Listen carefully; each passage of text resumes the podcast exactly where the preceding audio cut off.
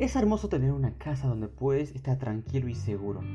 Tener una casa donde puedes llegar luego de un día caótico y poder echarte en tu cama es sinónimo de paz. Es confortable encontrar a tu familia en casa junto a una cena caliente para poder pasar tiempo con ellos. Sin duda es hermoso estar en casa. Si pudiera preguntarte, ¿cuál es tu casa? ¿La distingues con las demás casas? Pues sin duda me dirías que sí. Si tú has vivido allí por meses, años, es imposible que me digas que no, y quizás me la describirías una fachada blanca, un techo rojo, un jardín con un mini huerto que cultivó tu madre y cosas por el estilo. Durante este tiempo pude entender algo leyendo salmos y proverbios. La voluntad de Dios es como una casa, tú puedes sentirte seguro allí. Es el lugar donde tu vida puede descansar, es el lugar donde no tienes miedo y es tan agradable, es perfecta. Pero lamentablemente muchos son visitantes, pero muy pocos viven en esa casa.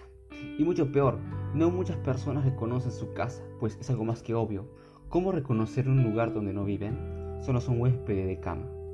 En el Salmo 91 dice, El que habita a la sombra del Altísimo morará bajo la sombra del Omnipotente. Escucho nuevamente, el que habita, no el que va de vez en cuando cada vez que está mal, no, sino el que habita en él tendrá seguridad. Que Él viva en nosotros es algo tan hermoso y seguro que no solamente puede mejorar tu estilo de vida, sino que hace que puedas vivir con un gozo imposible de comparar. Si por alguna razón aún eres un huésped, te invito a que puedas vivir en esa casa. Vive allí toda tu vida y nunca perderás el camino a la casa.